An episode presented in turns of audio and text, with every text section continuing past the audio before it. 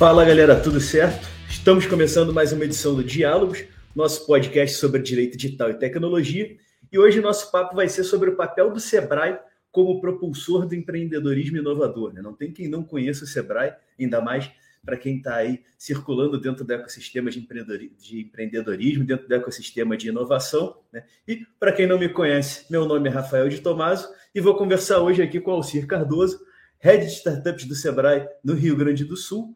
O Alcir é formado em administração de empresas, pós-graduado em gestão da qualidade, competitividade e certificações, além de, de, ter aí diversos outros cursos de qualificação, né? E auxiliar empresas e empreendedores a alcançarem seus objetivos desde 2008. Né?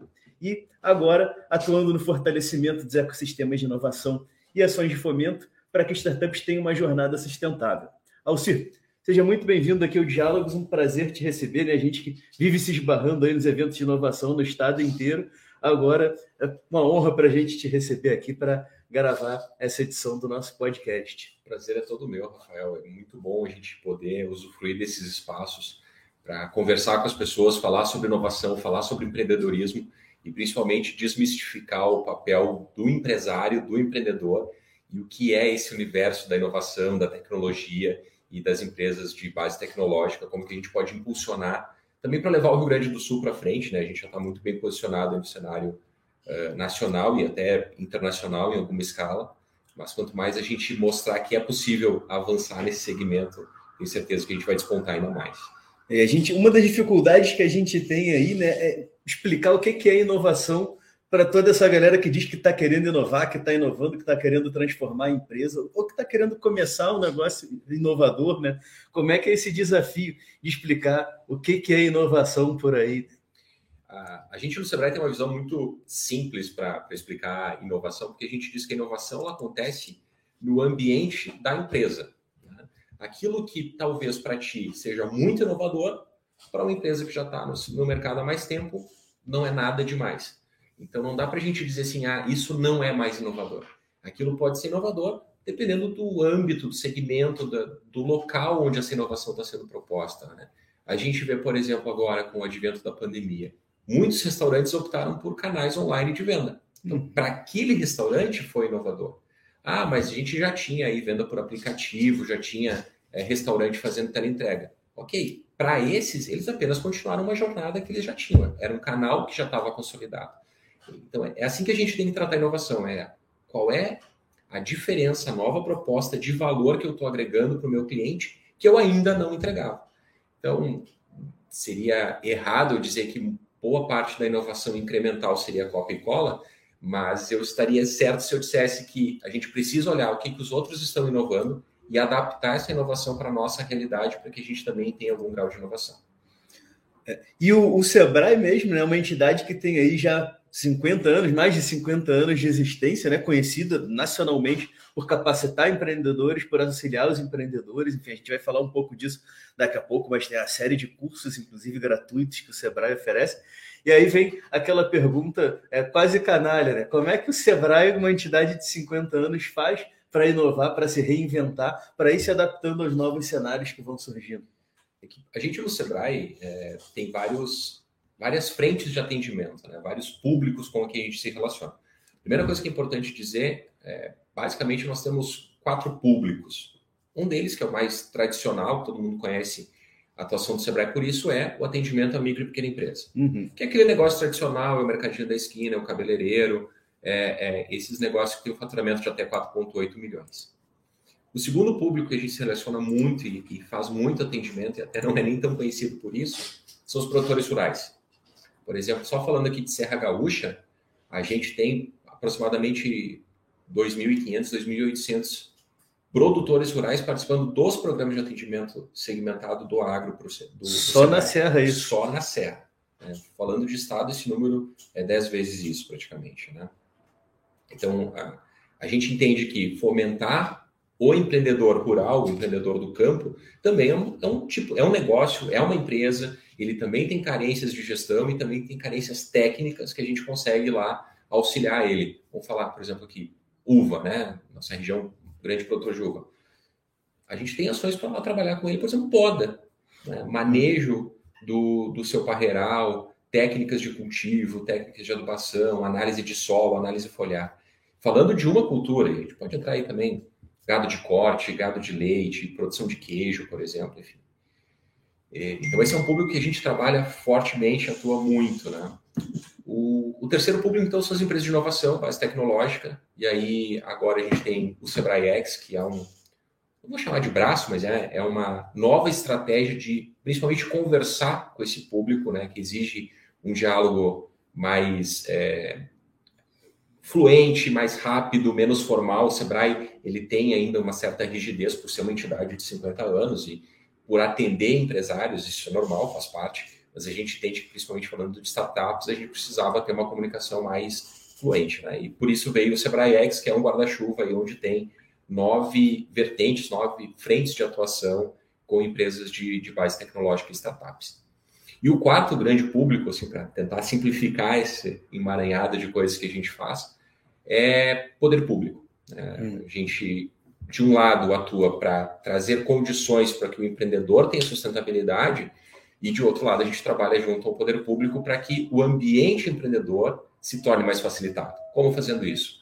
Reduzindo burocracia. Né? Então, a gente vai lá, trabalha junto com as prefeituras para que elas façam adesão às novas leis de desburocratização que a gente tem aí muita coisa interessante vindo do âmbito federal, isso precisa chegar até o município, chegar até o empreendedor. A gente atua também para o ambiente de compras dos órgãos públicos. Né? Até um tempo atrás, nós tivemos melhorando muito esses, esses índices, mas era normal, é normal ainda, né? A maior empresa de um município ser a própria prefeitura. Uhum. E às vezes 70%, 80% das compras dessa maior empresa é feita de municípios vizinhos. Por que, que a própria prefeitura não compra local? É. E um pouco por, por desconhecimento, um pouco por uma legislação complexa de entendimento, isso acabava acontecendo. Então, um papel nosso também é entrar dentro dos órgãos públicos, seja a prefeitura, seja governo estadual, seja governo federal, e atuar junto aos legisladores para que a burocracia, em todos os âmbitos, seja reduzida, seja diminuída, né, sem deixar nenhum tipo de, de lacuna ou de insegurança para que o empreendedor possa ter melhores condições de fazer o que ele sabe fazer, atuar. É, até vou, vou pegar esse gancho aí do poder público para a gente dar uma aprofundada nisso daí, mas só antes, é, para não me esquecer de fazer o jabá, né? O primeira vez que eu tive contato com o Sebrae X foi lá no Instituto Caldeira. A gente estava lá é, junto com a Acelera Serra, na época, é, trabalhando pelo Mindset do ano passado, né? E a gente tirou umas fotos lá e não podia nem publicar, porque a marca ainda não estava oficialmente lançada, né? Agora, comecinho de dezembro, vai ter de novo o Mindset aqui em Caxias do Sul, é o melhor evento para o ecossistema de inovação da Serra e para mim o melhor do estado, assim, em termos é, de clima do evento mesmo, né? Um evento faz diversas conexões. Tá chegando aí de novo, agora comecinho de dezembro, já deixo aqui o convite para todo mundo. E um pouco mais perto a gente vai conversar com o pessoal da Acelera também para que eles façam o convite para isso daí.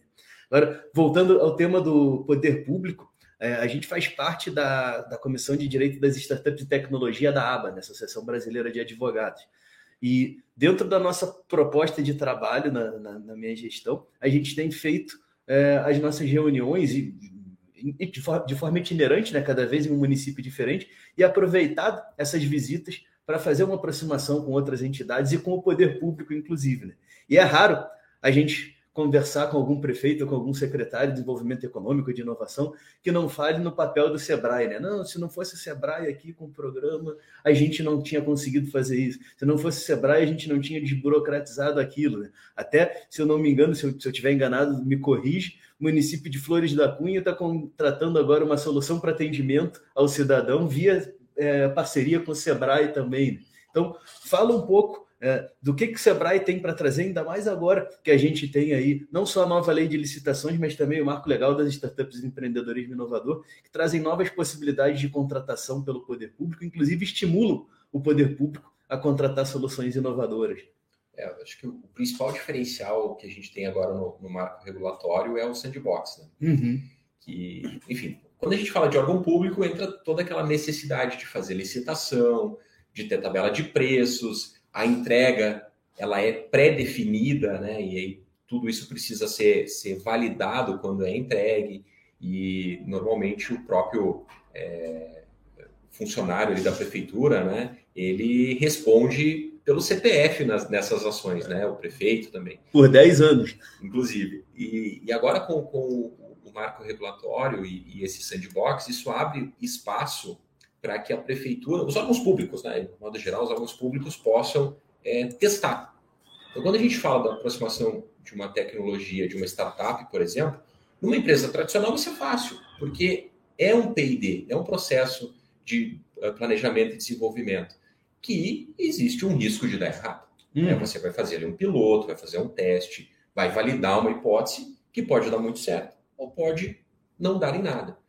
E a gente percebe que quando se fala de órgão público, isso é algo que fazia falta, porque o órgão, o órgão público ele é uma empresa diferente, ele tem características diferentes. Então a gente não consegue pegar aí uma solução que funciona muito bem de mercado e tentar encaixar isso no órgão público, porque são outras premissas, né?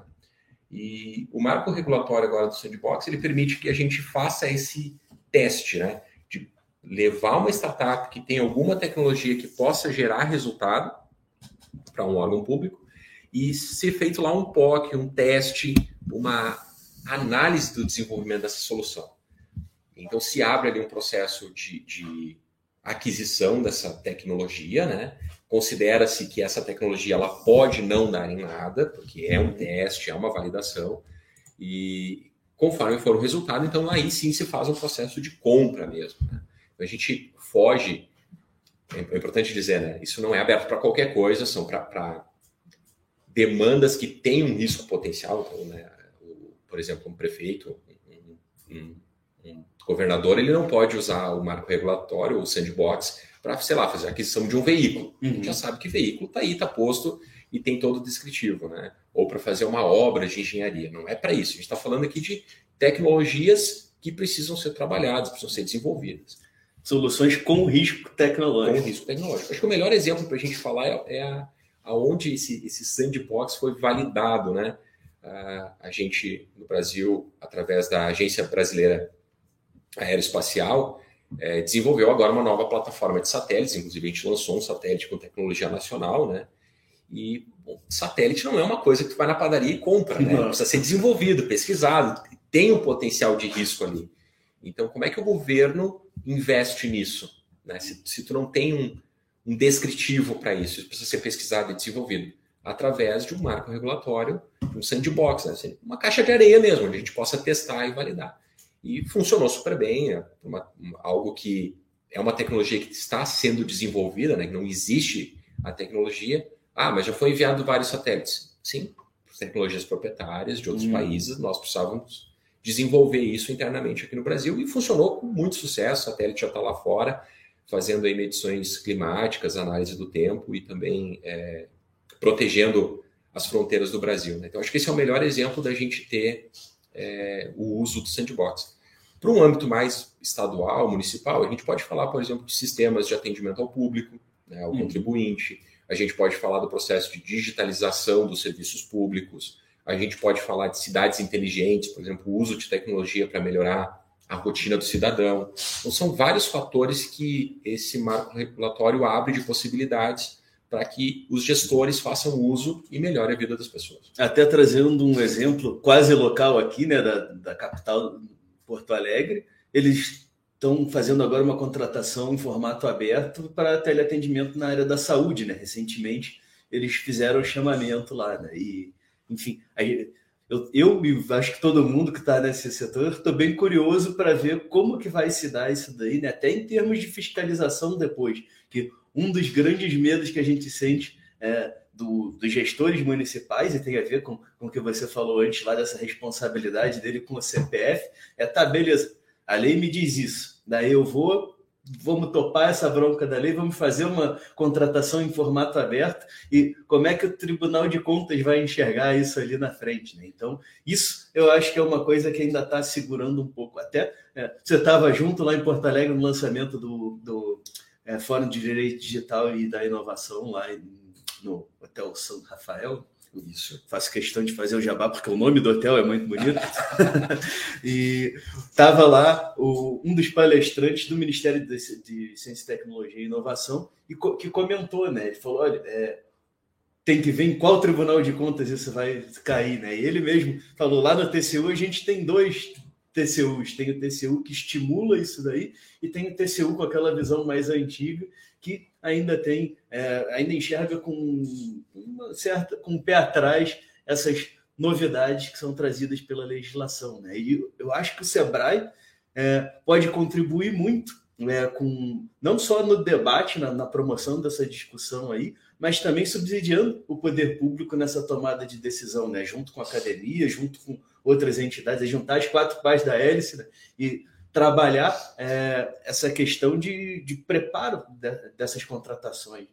É, inclusive num formato até de biblioteca, né? Como eu sempre digo, a gente acompanha esses movimentos não só aqui no Rio Grande do Sul, mas no Brasil todo, para usar esses processos, documentação que está sendo criada nos outros trâmites, nos, nos outros chamamentos, para trazer como referência, né? Então, embasamento legal, justificativas, termos de referência, enfim, todo esse material é muito rico para o ente público, né? Porque ele não está precisando literalmente inventar a roda, ele já pega algo que já foi validado. E aqui no Estado, o Tribunal de Contas ele tem sido um grande parceiro para conversar. Uhum. Então, é, sempre que a gente precisa de um apoio, chama eles, eles são de primeira ordem, assim, para. Peraí, vamos, vamos entender. Para nós é novo, para o ente público é novo, para o TCU é novo, né? então tá, tá, tudo certo. A gente só precisa realmente é, é, entender como atender a lei porque ela, ela impõe requisitos sérios, né? Uhum. E, e, não é porque a gente está falando aí de um sandbox regulatório que a responsabilidade foi eximida, né? Exatamente. Pelo contrário, tem ela aumenta. Exato, tem, tem esse, é, esse critério que precisa ser, ser bastante cuidado, né? Mas de outro lado, enfim, a gente começa a abrir então possibilidades, né? Para que, que todo mundo tenha acesso a isso. E o principal, assim, Rafael, acho que o que a gente tem que deixar aqui como é, marca mesmo, né? o ponto alto dessa fala. O legado dessas novas legislações é facilitar a vida do cidadão, uhum. facilitar a vida do empresário. Né? A gente sabe aí que tem várias soluções tecnológicas, vários é, produtos que estão sendo desenvolvidos ao mercado que têm grande fit para as necessidades públicas, né? que vão agregar valor para o serviço público. Mas é aquilo, não dá para participar de uma licitação porque o processo de licitação é outro. Né? Ele precisa ter lá um termo de referência que esses novos negócios não se enquadram. Talvez para quem está nos assistindo, nos ouvindo, a melhor eh, representação disso é o que nós tínhamos do táxi e com os motoristas de aplicativo. Hum. Né? O, o, sistema de motorista de aplicativo ele não se encaixa na nossa legislação por N motivos, né? porque não havia registro, não havia KNAI, não fazia recolhimento de imposto, Uh, tem questões ali da CLT, que é uma relação diferente. Significa que está errado? Não está errado. Talvez seja até um relacionamento muito justo entre, entre contratante e contratado. Né? Só que depois a legislação precisou se atualizar, precisou abrir novas é, é, entendimentos para que esse tipo de prestação de serviço ficasse adequado. Né? Então, é, eu acho que quando a gente fala de inovação tem muito disso. A gente precisa primeiro inventar, testar, colocar na rua e buscar o parceiro público para que isso fique legalizado.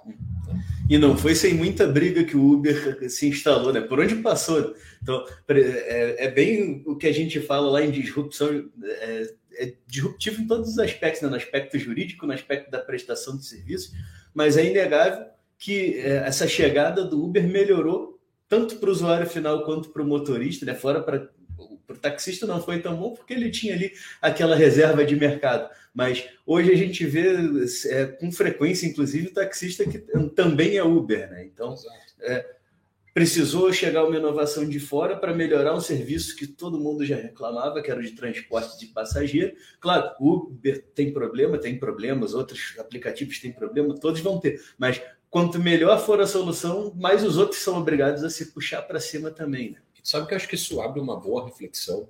É, não, não, vou citar o caso do Uber como exemplo, né, mas é, como reflexão, acho que existe uma linha bastante tênue quando a gente fala de regulamentação e regulação. Né? Quando o, o poder público regula alguma coisa, é, tende a se criar oligopólios, monopólios, é, reservas de mercado, né? porque fica muito difícil de que outro concorrente acesse aquele mercado. Né? E quando a gente fala só de apenas uma regulamentação, né, que põe as regras do jogo sem intervir no mercado, hum. qualquer um que está disposto a correr aquelas regras, né, a, a trabalhar com aquelas regras, ele entra no mercado e vai lá consumir um market share e vai ter a condição de colocar o seu diferencial de valor sobre aquele produto, aquele serviço que está sendo prestado. E aí é o mercado que escolhe de quem ele quer comprar. Uhum. Ele não é obrigado a comprar de um ou de outro. É o mercado que vai decidir: olha, esse fornecedor aqui tem uma proposta de valor que está mais adequada a mim. Aquele fornecedor ali tem uma proposta de valor que pá, será a minha segunda opção. Então, o, o governo, com essa atualização que gradativamente está acontecendo na legislação, ele percebe essa necessidade de não regular, mas apenas de regulamentar. Define a regra do jogo, mas que todo mundo possa jogar junto. Uhum. E a gente nota aí os principais mercados onde a gente tem reclamações, é, quantidade de consumidores, são justamente aqueles mercados onde há oligopólio, né? Aviação civil, telefonia, né? É, setor financeiro, é sempre onde dá problema. E agora, para a gente encerrar essa parte sobre o poder público, encerrar não, né? Mas é, tem muito é, assunto. Tem muito assunto e certamente vai voltar o, em, em algum aspecto aí. Fala um pouco para a gente sobre o programa Cidade Empreendedora, que também tem sido bastante comentado por onde a gente passa aí, não só pela parte do, dos benefícios que se traz para o poder público, mas para a parte que traz para o empreendedor também. Exato. Cidade Empreendedora ele é um, é um programa que surgiu em Santa Catarina, a gente copiou, né, tropicalizou ele para o Rio Grande do Sul, isso já há cinco anos quase. E a grande proposta é, a prefeitura que adere ao programa do Cidade Empreendedora, ele, a, a prefeitura ou ente público recebe uma camada de atendimento para melhorar a sua legislação e melhorar os seus processos internos da prefeitura. Então, a gente vai atuar, por exemplo, na melhoria da, da adequação do processo de compras frente à lei geral, né? principalmente o, o que a 8666, que é a, a falei um seis a mais, que é a lei de licitações, né? A, a, parte que trata de modo diferenciado a micro e pequena empresa, ali a gente vai muito, é, trabalha muito com as prefeituras naquela percepção. Se a prefeitura é uma das maiores empresas do município, ela precisa comprar do município. E quanto mais ela comprar da micro e pequena empresa, mais esse recurso fica local né? e, e torna o ambiente eh, para o empresário melhor.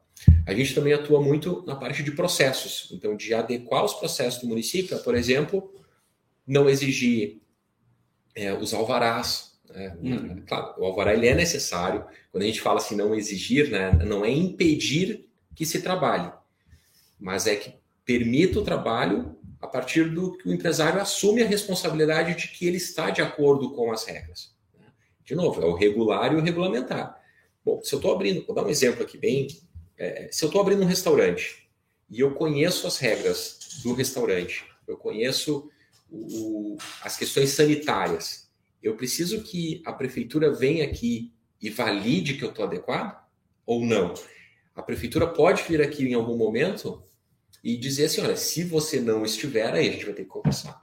Então, é mais ou menos por aí. E a, e a prefeitura não tem, o ente público às vezes não tem é, capacidade de atender a todos os empreendedores. Então, o empreendedor que está lá iniciando um negócio, precisar ficar 30, 40, 60 dias esperando que um fiscal venha só validar se está tudo de acordo, isso é um atraso para a economia. Né?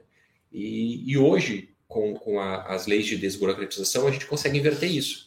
Então, o empreendedor ele vai até a prefeitura, ele solicita o alvará. Se num determinado prazo a prefeitura não teve condições de fazer essa validação, ele pode abrir o seu negócio. Né? E depois a prefeitura vai vir, no seu tempo, fazer uma inspeção educacional. Então, não vai ter aquela multa, aquela atuação na primeira visita. Né? É, a gente entende que o, o, principal educador pode ser a prefeitura. É, pode ser o ente público de chegar e dizer, olha, esse item aqui não está tão adequado, você deveria fazer de uma forma melhor. E o empreendedor ele vai buscar a correção, porque é do interesse dele continuar trabalhando, uhum. entende? Então, o, o, Cidade Empreendedora ele vem com essa camada muito forte de melhora da gestão do processo, e melhora de adequação às leis. Inclusive, às vezes, até fazendo com que a, a prefeitura edite novas leis para se adequar à legislação estadual e à legislação federal, né? E, e uma segunda camada que tem dentro do Cidade Empreendedora, que a gente chama de valorização às empresas, então é uma série de benefícios que a prefeitura começa a ofertar para os empresários. Então, ah, existe lá um segmento que a prefeitura precisa trabalhar, precisa dar foco, porque é um segmento importante economicamente falando daquele município, é estratégico e precisa de um trabalho de fomento lá. Então, a prefeitura faz essa solicitação e o Sebrae atua junto com essas empresas. Né? É, tem acontecido muito com startups agora, né? E, e é, incubadoras, pré-aceleradoras, enfim. Então, a gente desenvolve programas de aceleração de startups negócios de base tecnológica a pedido da prefeitura. Ah, mas o Sebrae não poderia fazer isso sozinho? Claro que sim. Mas quando a gente tem um parceiro que está ajudando a pagar a conta, né? hum. Um investimento sempre é necessário. É um parceiro que está solicitando isso e que, ao mesmo tempo, está abrindo as portas para que esses negócios tenham influência na sua jornada, né? Não adianta a gente lá fomentar a abertura de novos negócios, fomentar a abertura de startups e quando esse empreendedor for bater na porta da prefeitura, não conseguiu alvará. Uhum. Então, é, é, é uma via de mão dupla, literalmente, onde a gente, através da cidade empreendedora, consegue sensibilizar o servidor público dessa necessidade, consegue adequar a legislação, consegue melhorar processos e, ao mesmo tempo, atua no fomento do empreendedorismo. É uma das maiores reclamações que o empreendedor tem é justamente em relação à burocracia para fazer qualquer coisa. Né? Que a gente tem a Frente Parlamentar para Startups, Empreendedorismo Inovador e Proteção de Dados, aqui presidida pelo vereador Maurício Scalco, e a gente, é, sempre que convidava uma nova entidade, é, fazia aquela provocação, né? Tem duas coisas que a gente quer que vocês respondam: como o poder público pode parar de te atrapalhar e como o poder público pode te ajudar. Né? E até uma coisa que nos surpreendeu nos painéis que nós realizamos lá, fizemos painéis com investidores, fizemos painéis com empreendedores, é justamente para ver é, um pouco da visão de cada stakeholder do, do, do ecossistema. É, a gente surpreendeu de ver que, mais do que a redução tributária, eles tinham essa preocupação da redução da burocracia, de não fazia sentido, e realmente não faz, que levar 90 dias, 120 dias, dependendo de onde está, para abrir uma empresa, e seis meses para fechar uma empresa. E a gente sabe que startup é, tem, é, mais fecha do que abre, né? É, é, um segmento que tem uma grande mortalidade, até pelas características do, do tipo do empreendimento. Sim. É, é, é aquilo, acho que o melhor exemplo disso é Tu vai solicitar um alvará, tu tem que protocolar o pedido em quatro, cinco secretarias diferentes. Uhum. Não faz sentido. É, é a mesma prefeitura. Por que, que eu tenho que abrir quatro, cinco protocolos diferentes? Por que, que tem que ir na prefeitura, no mundo que está tudo digital? É, o ir à prefeitura devia ser a opção para o cara que, tem, é, que quer empreender e não tem acesso à internet ou não sabe usar a internet. Devia é ser última via. o plano B. Uhum. o plano C. E deixa eu te perguntar uma outra coisa, né? Falei do Mindset que está vindo aí, mas antes do Mindset, agora em outubro, a gente vai ter a Mercopar. O Sebrae sempre é um dos protagonistas da Mercopar, né? Sempre está ali participando de uma forma ou de outra. Esse ano sei que não vai ser diferente. O que, que a gente pode esperar de novidade aí nessa Mercopar 2022? A Mercopar, para quem não conhece, é a maior feira de inovação industrial da América Latina né?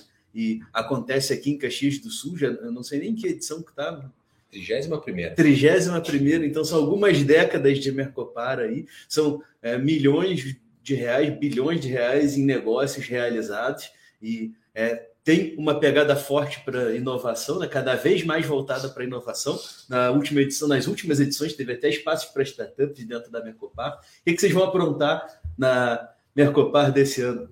Muita coisa. É, primeiro que é importante dizer que a Mercopar ela não é só uma feira, ela é uma feira de negócios.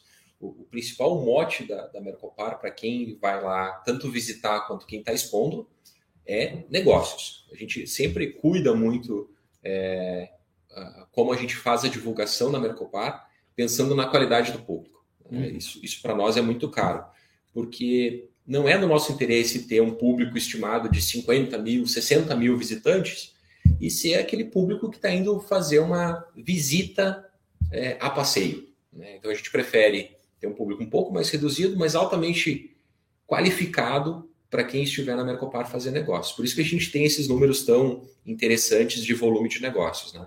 A gente, de novo, vai ter a maior rodada de negócios do Brasil. Né? As inscrições, inclusive, já estão abertas para quem quiser participar das rodadas. Como é que faz para se inscrever? É, se colocar no Google, é o jeito mais fácil, né? Mercopar, é, vai acessar o site da Mercopar, lá tem no menu um link para ir para o portal de rodadas de negócio do Sebrae, onde já estão inscritas, onde já tem, já tem as, as rodadas em aberto. E, e o processo é assim: nós temos uma lista de compradores que a gente prospecta, então tem, por exemplo, Marinha do Brasil, o próprio Exército, a Embraer, enfim, grandes empresas que têm necessidade de desenvolvimento de fornecedores. E é, quando você se, se inscreve na rodada, você diz para qual empresa você gostaria de conversar. Que você tem um produto que pode fazer sentido para aquela grande empresa. O cara que vai se inscrever, ele já tem acesso a essa lista dos compradores? Já, já, já tem. E depois o comprador ele faz um match, né? Ele, ele como é, o número de reuniões acaba sendo limitado, ele diz com quais empresas ele vai se reunir, o sistema faz esse cruzamento e depois cada um recebe a sua agenda de reuniões durante a Mercopar. Esse ano a gente vai ter mais rodadas, porque a Mercopar ela passa de três para quatro dias. E a gente também vai ter mais empresas participando, porque a gente ampliou mais um pavilhão ali dos pavilhões da Festa da Uva. Né? A gente está esperando um público aí aproximado de 20 mil é, pessoas visitando a Mercopar. É, quase impossível a gente tentar mensurar aqui ou estimar um valor que a gente vai alcançar nas rodadas, mas a expectativa é que, de novo, a gente bata um recorde, né? Pelo, pela procura que já está tendo no portal de empresas, tanto como vendedoras quanto como compradoras. Né? Esse é um ambiente assim que está bastante fluido já. E tem espaço para todos os segmentos aí, para o pessoal da indústria, ou quem presta serviço também tem espaço? É, ela, ela é uma feira que tem a raiz na indústria, na indústria. metal mecânica, até porque a gente está em Caxias do Sul, né? Mas não vou dizer que a Mercopar se tornou multissetorial, mas ela está abrindo novos segmentos. Eu, eu digo dentro da, da, dessas rodadas de negócios. Sim. Quando a gente fala, por exemplo, do metal, da borracha, do equipamentos elétricos, alguma coisa de construção civil, tecnologia para a empresa, principalmente gestão, é, melhoria de processos, enfim. E aí entra tanto produto quanto serviço. Né? Então, a uhum. gente tem, sim, participando das rodadas, vários prestadores de serviço, a gente também fomenta isso, seja tanto serviços industriais, sei lá, polimento, pintura, acabamento, quanto serviços, por exemplo, de tecnologia da informação, TI, manutenção, enfim. Gestão é, de processos, tudo, né? Tudo. Porque, sim, uma empresa pode precisar do teu serviço? Sim. Você é público da Mercopar. É, basicamente é esse o pensamento que, que tem que ter. Falando da área de inovação, a gente tem dois grandes momentos na Mercopar falando de inovação. Né? Um deles é o Salão de Inovação, que é no coração da feira a gente faz um espaço é, dedicado a mostrar tecnologias. Tanto tecnologias que estão emergentes, quanto tecnologias que já estão consolidadas, mas que ainda não foram adotadas massivamente. Né? E esse salão ele já teve nas edições anteriores. Teve nas edições anteriores, ele já, já é clássico da Mercopar. Só que esse ano a gente está com uma proposta bastante diferente. Dentro do salão de inovação, a gente vai apresentar tecnologias usando a própria feira como laboratório. Então, ah, vamos falar de IoT, né? monitoramento de consumo elétrico usando IoT. O próprio salão de inovação vai estar sendo, vai ter o seu consumo de energia monitorado, vai ter um dashboard lá, relatórios em tempo real apresentando o consumo de energia do salão uma empresa parceira que dispõe dessa tecnologia vai estar apresentando esse case. Que empresa que é? é Energia das Coisas, é uma startup nossa aqui gaúcha. É, uma outra tecnologia que a gente vai estar apresentando lá, da Alter Vision, ali de Bento Gonçalves, é, lá na entrada da Mercopar, no corredor de, de credenciamento, a gente vai ter uma câmera que através de visão computacional vai estar fazendo a contagem de pessoas. Então, a gente vai saber, dentro do salão de inovação, através também de um dashboard, em tempo real, quantas pessoas já acessaram a feira, quantos são homens, quantos são mulheres, a faixa etária desse público, o horário de maior circulação, é, enfim, vários elementos que a visão computacional é capaz de entregar. Né? Então, a gente vai ter um belo de um relatório de perfil de público da feira. Né? Ah, por que uma tecnologia dessa é interessante? Bom, para o uso administrativo da feira faz todo sentido. Mas, por exemplo, para um varejista, uhum. né? Tu saber melhor o público que circula na frente da tua loja pode te ajudar, por exemplo, a montar uma vitrine diferente. Outra tecnologia que a gente vai ter lá é também usando a IoT, mas fazer a gestão remota de equipamentos. Então, por exemplo, se você precisa comandar a tua fábrica remotamente através do teu WhatsApp ou qualquer aplicativo de mensagens, ligar, desligar um equipamento, verificar como é que está, sei lá, a pressão, temperatura, enfim, a DB Server é nosso parceiro para demonstrar essa tecnologia. A gente também vai estar tá apresentando é, realidade virtual, realidade aumentada, né, e como que isso pode ser utilizado no treinamento de pessoas, que, que é, é bastante interessante, é uma tecnologia muito a gente está levando essa proposta para o pessoal entender que é possível tu diminuir o tempo de onboard de um funcionário, né? Hoje a gente sabe que é, o recrutamento e seleção ele ele está sendo muito demandado nas empresas porque a rotatividade está alta, né? existe aí uma uma escassez de mão de obra, né? a gente está tá tendo esses, esses números de redução do desemprego, ao mesmo tempo a escassez de mão de obra qualificada, né? Então é interessante para o empreendedor que ele atue no onboard, quando começa um funcionário a trabalhar, em quanto tempo ele pode ir para a produção efetivamente, né? É porque ele já está recebendo igual enquanto está sendo é treinado. Um, exato, já, já faz parte do centro de custo. Então, com tecnologias como realidade aumentada e realidade virtual, você capacita esse funcionário numa máquina, por exemplo, numa linha de montagem, sem risco operacional, sem risco de segurança do trabalho, mas num ambiente real, virtual, mas real. É, a gente tem aí hoje, por exemplo, é, pilotos, por exemplo, fazendo o pré-treinamento para entrar numa cabine de avião usando realidade virtual. Porque o posicionamento das mãos é importante, essa memória muscular. O mesmo acontece numa linha de produção, onde tem que fazer montagem de componentes. Né? Então, essa é uma, uma, outra experiência que a gente vai estar levando para lá. E agora o popular, que todo mundo está falando, que é metaverso. É. Né? A gente também vai ter uma experiência. O assunto do momento. Assunto do momento. Metaverso, a gente não vai só apresentar uma sala de metaverso, a gente vai levar para a Mercopar um ambiente de metaverso onde a gente vai estar ofertando consultorias dentro do metaverso. Então, assim, é um produto que o Sebrae tem, é um, é um, é um atendimento que o Sebrae realiza, a gente vai levar isso para dentro do metaverso. Então, quem estiver visitando a feira e daqui a pouco quiser ali receber uma breve mentoria sobre marketing, finanças, gestão de pessoas, enfim, ele pode nos procurar no Salão de Inovação, ele vai fazer uso do equipamento de metaverso, vai ser realmente bastante imersivo, para acessar um ambiente virtual em algum lugar do Brasil vai ter um credenciado nosso que vai estar ali disponível para fazer uma mentoria rápida, né? A, a, proposta é mais demonstração, mas uma mentoria rápida sobre aquele tema que ele quiser, usando do metaverso. E o principal objetivo é mostrar uma parte das potencialidades do metaverso. Né? Quando a gente fala hoje de metaverso, nem os próprios criadores do metaverso têm noção do, do potencial que essa tecnologia dispõe. Né? A gente quer levar aí alguns exemplos, alguns modelos para lá. E falando de startup, nossa área de startup vai contar com 80 startups. Né? Essa chamada já está em aberto, inclusive, é uma parceria com a Secretaria de, de Ciência, Inovação e Tecnologia do Governo do Estado, onde eles estão subsidiando uma boa parte do custo para que as startups estejam lá. Então, quem tiver interesse pode acessar o site da, da Secretaria. Até o dia 26 tem lá o link de, de inscrição. Claro que depois, né, pelo número de vagas, a gente vai precisar fazer uma seleção isso para startups em qualquer estágio? Assim, é, o, o, existe alguns critérios de classificação, né? Porque provável, provavelmente não. A gente já tem hoje mais inscritos do que, do que vagas.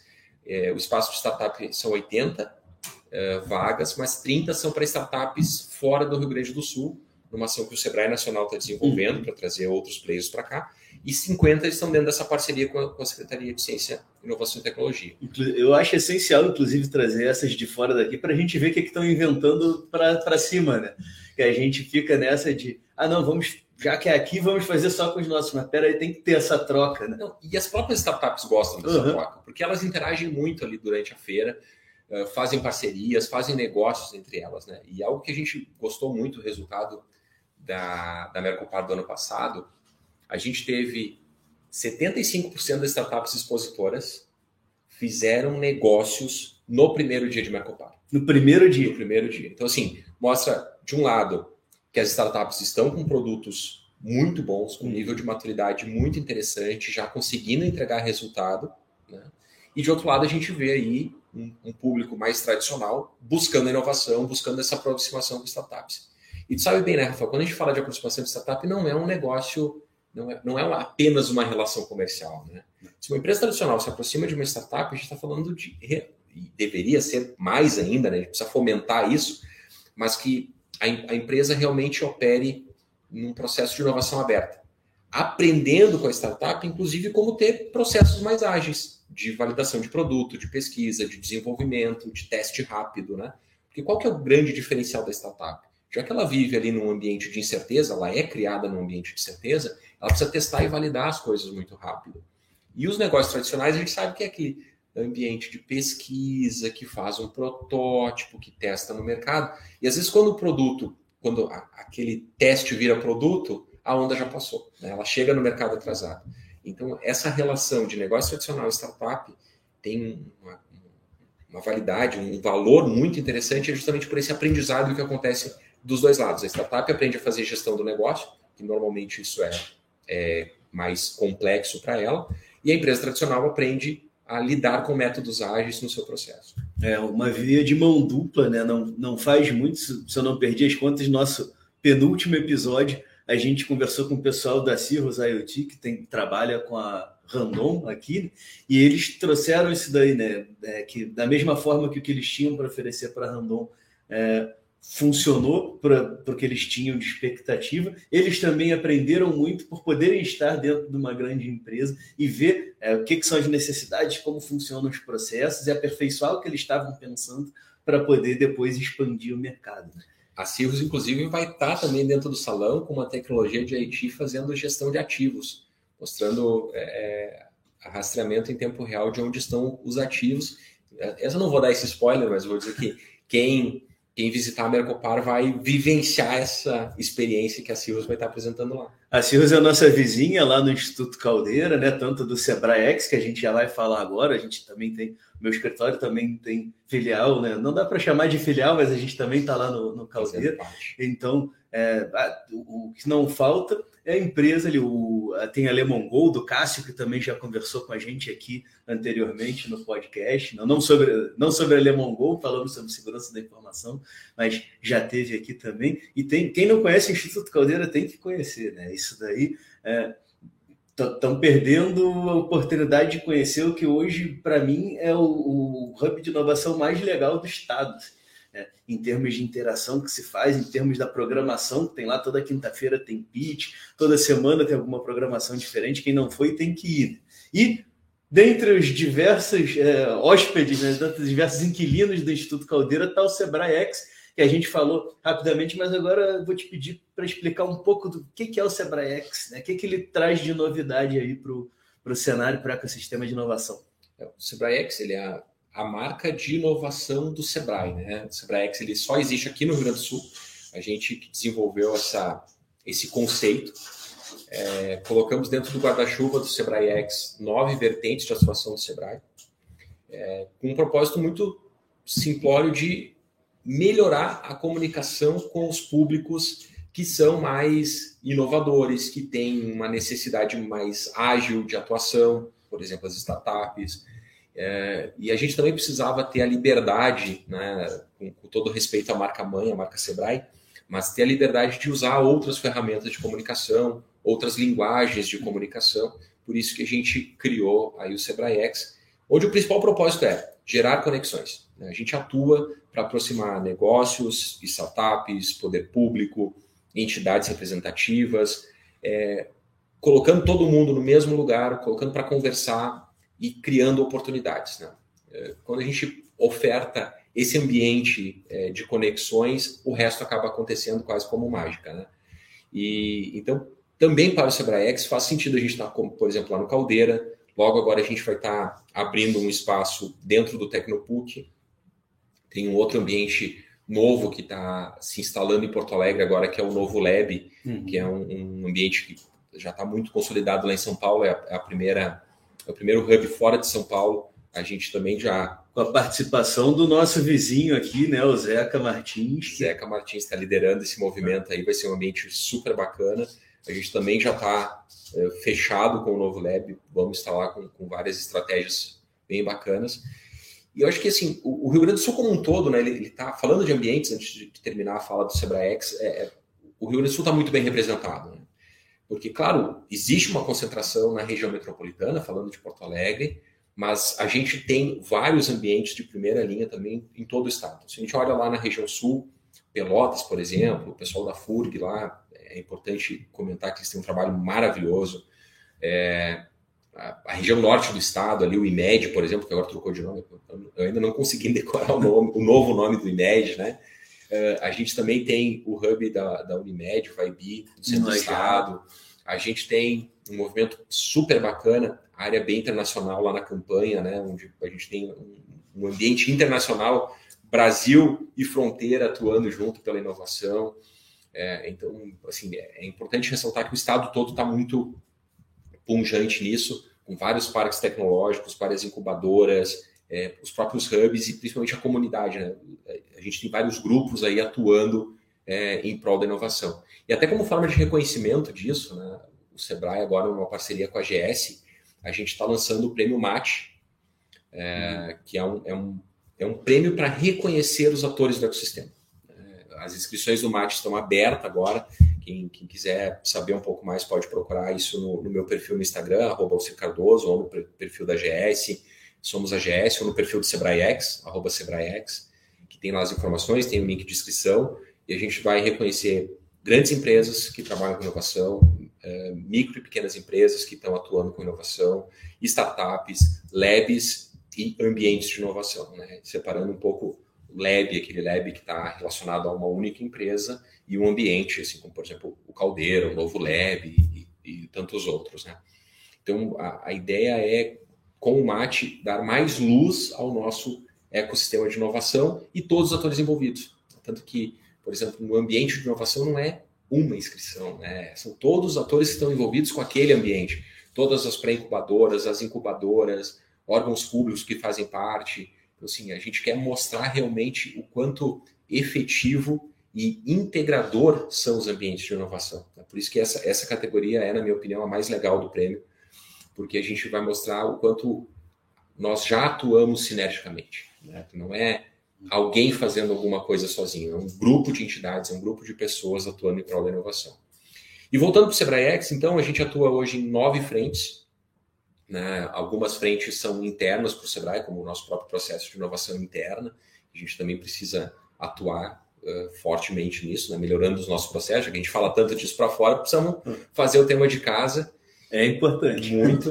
E aí, outras frentes que a gente atua também, é a parte da educação empreendedora, junto a universidades, criar esse, esse modelo mental voltado para a inovação, aceleração de startups, capital, né? Inclusive agora o Sebrae, nos próximos dias, está lançando o seu próprio CVC, que é um movimento bastante importante é, com forma de atrair recurso para as startups gaúchas, né? O modo como a gente criou o CVC, ele tem esse viés de não só o Sebrae colocar recurso, mas que a gente busque outros fundos que, que componham isso. A gente tem a parte de formação de investidores também, então empresários que já têm outros investimentos que querem olhar para a startup como opção de diversificação de carteira, a gente oferece essa qualificação. Enfim, são várias frentes aí de atuação. Esqueci uma muito importante, é, editais de fomento, né, como por exemplo o Acelera agora, o Acelera X, que a gente acabou de fechar os, os bolsistas no dia 20 é, de setembro agora, onde a gente está colocando uma bolsa de 6 mil reais pelo período de seis meses para que o empreendedor possa dar dedicação exclusiva à sua startup. Né? Não, não é um programa de subvenção para a empresa, para a startup. É para o vai... empreendedor. É, é para o empreendedor. Isso é um, é um, diferencial bastante significativo, porque a gente tem vários editais de fomento, né? eu, eu sempre digo que faltam bons projetos para os editais. É né? A gente tem aí o Centelha, por exemplo, que anos seguidos já está sobrando recurso, a gente tem editais do FINEP que está sobrando recurso a cada chamada, o que é triste, Uh, mas nenhum deles é voltado ao empreendedor. É, é para comprar máquina, é para fazer reforma, é para qualquer coisa. E aqui não, a gente está colocando, já que a startup ela tem muito desse trabalho humano, né, muito do, do, do eu keep desenvolvendo uma solução, do eu keep trabalhando, né, e, e, muitas vezes com dinheiro do próprio bolso. Então, assim, vamos, vamos fomentar para que esse empreendedor, quando ele chega ali no momento de inflexão, ele está num part-time, num CLT, que custeia a vida dele, e ao, em paralelo levando um negócio à frente, é, bom, é muito cedo para eu largar minha CLT, mas é, é já está muito tarde para eu fomentar a startup mais. É, é aí que a gente quer entrar. Uh, agora, esses bolsistas também começam a receber uma, uma, aceleração do Sebrae, isso vai até abril do ano que vem, esse processo de aceleração, com bastante foco no mercado. Então, não adianta a gente só entregar o dinheiro, a gente tem que fazer com que essa startup se torne sustentável. E, com certeza, no que vem a gente vai lançar mais dessas bolsas, né? Aí, em vários níveis de maturidade da startup. Esse foi literalmente um piloto, assim, um, em bem linguagem de startup, né? Foi um MVP. MVP. Para a gente também entender como é que vai funcionar esse processo de bolsa o Sebrae até então a gente não operava bolsas, porque a gente não era uma entidade de fomento, a gente precisou adequar estatuto, uma, várias, uma série de, de regimentos internos para poder ofertar bolsa. E agora, então, a gente abre uma nova área de atuação aí, e ano que vem, com certeza, a gente vem forte também nesse papel. Enfim, caminhando aqui para o fim é, desse nosso, dessa nossa primeira conversa, né, já vi que vamos ter que falar de novo, porque não falta assunto. Estou à disposição. É, eu quero fale um pouco como é que você, você que é hoje o head de, startups do Sebrae do estado inteiro, é, o que, que você sente que são hoje os maiores desafios para quem quer criar uma startup, para quem quer empreender nesse meio? Né? Já mesmo trouxe uma das respostas, que é aquela, é aquela dificuldade do sujeito se dedicar exclusivamente a isso, e aí essa bolsa já vem para solucionar isso, mas quais são os outros desafios que o pessoal tem e qual o caminho para tentar buscar, até com o apoio do Sebrae, um, não vou dizer um atalho, mas é, algumas facilidades para conseguir é, fazer essa jornada funcionar, ser mais produtiva. Sabe, Rafael, acho que um dos principais é, empecilhos da gente ter um ambiente empreendedor mais, ainda mais é, desenvolvido, é a educação empreendedora. De modo uhum. geral, né? Se, se a gente olhar para a academia, a academia está formando bons médicos, bons dentistas, bons arquitetos, bons engenheiros, mas quando eles precisam fazer a gestão do, da sua empresa, ah, é um arquiteto, mas ele, quando abre um escritório, é uma empresa. Né? É, falta conhecimento. E não é uma crítica à academia, por favor, é apenas um, uma constatação. E quando a gente é, olha um pouco antes, lá no ensino médio, também toda a educação está voltada para vestibular. Né? Exato. Não sei nem se ainda existe vestibular, isso é tudo Enem hoje. pois é. Mas ainda assim, né? Então, é, acho que o primeiro momento que a gente precisa sempre estar tá de olho e, e, e talvez cobrar políticas públicas nesse sentido é que a gente atue na educação para o empreendedorismo e na educação para a inovação. Né? É, eu vejo muitos uh, comentários falando assim, ah, porque a cultura da inovação na empresa. Não. Uma empresa tem cultura, e ela está aberta ou não para a inovação, ela está aberta ou não para o intraempreendedorismo. E isso também é reflexo da educação. Então a gente precisa é, é, olhar com carinho para isso, é uma base que a gente precisa trabalhar. Mas acho que talvez quando uh, um empreendedor, é, é, alguém que ainda não é empreendedor, mas começa a olhar para a oportunidade de empreender, acho que o, o que mais é, distancia ele de efetivamente começar é o desconhecimento de ah, abrir uma empresa é difícil. Cara, ela foi difícil. Hoje não é mais. Hoje a gente tem aí é, é, alguns municípios aqui na nossa região, por exemplo, tu tem o CNPJ em 24 horas. Tu, tu vai hoje dar início no teu processo, amanhã tu pode abrir as portas do teu estabelecimento, né? Uh, e vamos dizer, ah, é um ou dois municípios que conseguem entregar isso? Ainda é um ou dois, mas no geral a gente está tendo hoje índices de 4, 5 dias para poder abrir um negócio. Enquanto no passado a gente chegou a ter 400 dias. Então, mostra a melhora do ambiente empreendedor. Já fica até a dica para a OAB ver o que estão fazendo aí nas juntas comerciais e nos municípios, porque na OAB continua ali 90 dias. e, e acho que também outro, outro fator que é importante a gente comentar, assim, para quem está pensando em empreender, ainda falando mais de negócio tradicional, né? É, comece olhando aquilo que você é bom, aquilo que você sabe fazer, aquilo que vai ser o teu diferencial. Porque é, vou, usar um exemplo muito simplório, mas né, vai, vai dar para contar a história. Ah, eu vou abrir um restaurante. Qual que vai ser o teu diferencial? Comida caseira e bom atendimento. Não, desculpa, mas comida caseira, uma comida saborosa e bom atendimento é, é o partido zero.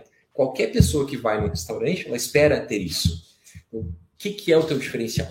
Bom, eu vou estar ofertando alimentação fit, a alimentação não vai usar, sei lá, transgênicos. Daqui a pouco focar num nicho pode ser uma saída. Pessoas que têm algum tipo de restrição alimentar, Então, para cada segmento, para cada coisa que você vai empreender, existe essas oportunidades de nicho, existe esses diferenciais de atuação. Se a gente está falando de startup, né, acho que talvez até se falar muito de startup, não vou dizer que é moda porque não é moda, mas existem alguns conceitos que estão começando a ficar um pouco uh, distorcidos. Uhum. Ah, meu negócio é uma startup. Peraí, teu negócio é escalável? Sim ou não? Né? Teu negócio é repetível? Sim ou não? Então, aí é, é, algo que não é que esteja errado, mas daqui a pouco você pode revisar o teu modelo, pode revisar o teu, teu plano de negócio ali para que o mesmo produto se torne escalável e repetível. Isso é uma coisa que a gente vê bastante até quando a gente está de, de, de, banca nos processos seletivos dos programas de startup, né? Vem muita coisa que, às vezes, a ideia é ótima, mas é qualquer coisa menos startup. Exato. Aí eu vou montar uma loja de suplemento cara, uma loja de suplemento, me desculpa, ela pode, pode ficar mais rico com isso do que com uma startup, mas ela não é uma startup. Não é uma startup. Então é, é, é importante assim buscar esse aprendizado primeiro, né? Do que, que eu estou falando. Eu tenho certeza que aquilo que eu entendo dessa palavra é realmente o que essa palavra significa. Acho que é o primeiro momento. E aí depois tem dois fatores que acho que são os primordiais, assim, você efetivamente empreendendo, né? Qual que é o teu custo de aquisição de cliente e qual que é o tempo de vida desse cliente para ti, é o valor que ele vai deixar na mesa. Porque se você entende essas duas métricas na gestão, é, você tem condições de melhorar os seus processos para cada vez buscar mais clientes a um custo mais baixo. Claro que é importante fazer fluxo de caixa, óbvio. Ah, é importante fazer formação de preço, com certeza. Mas se tu não tem receita entrando, se tu não está faturando, tu vai fazer fluxo de caixa de quê? Entende? Então, você tem uma boa estratégia de divulgação, saber aonde teu cliente está, saber quem é o teu cliente. Eu aproveito para dar mais um exemplo, né? Abri meu negócio, criei uma conta no Instagram. O que, que eu faço? Adiciono todos os meus amigos. Não, não, não. Porque assim, se a gente pensar que o Instagram ele trabalha por paridade, ele vai olhar quem é que tu adicionou e ele acha que esse perfil é o perfil da tua loja. Não, peraí, talvez não. Né? Adianta abrir uma loja de suplementos, né? Um negócio tradicional. Abrir uma loja de suplementos. Adianta eu adicionar ali os tomadores de cerveja? Não, eu vou adicionar ali os marombeiros. Né? Não me adicione. né? E daí o, o, Instagram começa a perceber que aquele público ali é o mais interessante para ti. Tirando da plataforma da internet, é essa cabeça que a gente tem que ter. Quem é o meu público? Né? Quem é que eu atendo? Para quem é que eu vendo? E ir em busca dessas pessoas. Eu, eu vi esses dias uma expressão que eu achei maravilhosa, que dizia mais ou menos assim: ah, eu vou fazer o planejamento de uma praça. Então tá, primeiro eu deixo as pessoas caminhar na praça e fazer o trilho, depois eu ponho a calçada. Que eu sei onde elas caminham. É, é, mais ou menos isso, né? Começa alguma coisa, deixa as pessoas aparecer, conversa com essas pessoas, entende qual é o perfil dela e fomenta naquilo que é bom. Fomenta naquilo que você está começando. Quando a gente fala de startup, e pegando só o modelo de startup é, como exemplo, né? Por que, que uma startup é boa? Porque ela foca numa coisa. Né? Vamos, vamos pegar o Nubank, é um case conhecido de todos. Ah, todos os bancos ofere ofereciam cartão de crédito. Né? Então, por que, que o Nubank vai trabalhar cartão de crédito se esse já é um produto do mercado? Ah, mas o banco oferece cartão de crédito, seguro, conta corrente, cheque, cheque especial, uma série de serviços. Então, assim, ele tem um monte de coisa e é mais ou menos em todas elas. O Nubank entrou numa jogada do tipo: eu vou oferecer só cartão de crédito, mas eu vou ser o melhor serviço de cartão de crédito no ponto de relacionamento. Né? Se não é o melhor cartão de crédito. E gente pode considerar um monte de coisa. No relacionamento, na, na gestão, na transparência do gasto. E aí ele ficou muito bom nisso. E as pessoas disseram, olha, mas aquele cartão lá me atende melhor. Ainda é um cartão de crédito, mas atende melhor. Agora que o Nubank está consolidado em cartão de crédito, ele abre um outro, eu vou trabalhar conta corrente. E aí começa a pilotar. Vamos pegar uma startup nossa aqui, gaúcha, que eu admiro muito, Yours Bank também já conversou com a gente aqui no, no de diálogo. Espetacular a, a solução deles, né? Ah, é conta focando em crianças, né? Em, em público é, jovem com o viés da educação financeira. Não, mas eu não posso abrir uma conta em qualquer banco público, privado para o meu filho? Posso, mas não entrega o que eles estão entregando, né? E outro dia, num podcast também, no, no, no podcast do Sebrae, o plano de voo, conversando com o Felipe, ele disse assim: mas olha, olha a diferença entre você pagar a mesada para o teu filho dentro do aplicativo da Yours Bank, onde ele vai ter lá o cartão de débito dele para comprar a merenda na escola, para comprar o game no celular, enfim. E você, em vez de só colocar os 100 reais da mesada, você coloca 300 reais e diz, olha, mas é tua responsabilidade pagar o teu inglês. Esses 200 aqui que qualquer mais é porque você tem que pagar o teu inglês. Então você começa a criar na, na criança o, conceito de responsabilidade, que o dinheiro tem valor, que isso vem de algum lugar. Aí você pode agregar outras coisas, do tipo as tarefas de casa, remunerar a criança por essas tarefas, né? E ela começa a entender isso. Então, além do conteúdo de educação financeira que a plataforma da IORS entrega, o próprio comportamento dos pais vai ajudar a criança a gerir melhor o dinheiro. Né? No meu tempo eu é dizia para a mãe, né? Mas faz um cheque. Né? Hoje meus filhos dizem, ah, mas passa o cartão. Existe algo por trás de passa o cartão, né? A gente precisa educar as crianças para isso. E a gente vê aí que, como não educa, a gente acaba tendo aí uma série de, de leis que a gente tem que trazer. Agora tem a lei de superendividamento, que veio para alterar o Código de Defesa do Consumidor, de problemas que poderiam ter sido evitados se tivesse essa parte da educação. Né?